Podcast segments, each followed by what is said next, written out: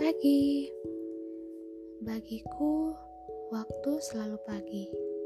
Di antara potongan 24 jam sehari, bagiku pagi adalah waktu paling indah. Ketika janji-janji baru muncul, seiring embun menggelayut di ujung dedaunan. Ketika harapan-harapan baru merekah bersama kabut yang mengambang di persawahan hingga menjauh di kaki pegunungan. Pagi berarti satu hari yang melelahkan telah terlampaui lagi. Pagi berarti satu malam dengan mimpi-mimpi yang menyesakkan terlewati lagi.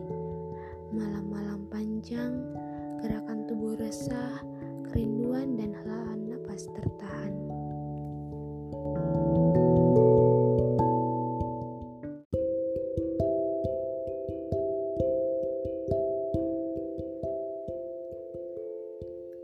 Pada suatu pertemuan, kita seolah menemukan penjelasan dari semua tunggu yang rela kita nantikan tanpa lelah.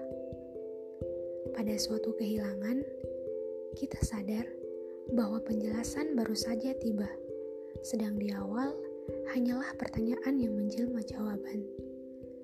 Akhirnya, kita tidak lebih dari potongan rindu, sisa-sisa tanya yang tak sempat bertemu kepastian keburu habis digerus tanya demi tanya. Dari satu kepergian menuju kepergian lain. Hidup tak pernah rumit, yang rumit hanyalah rasa syukur. Karena kita selalu mempertanyakannya.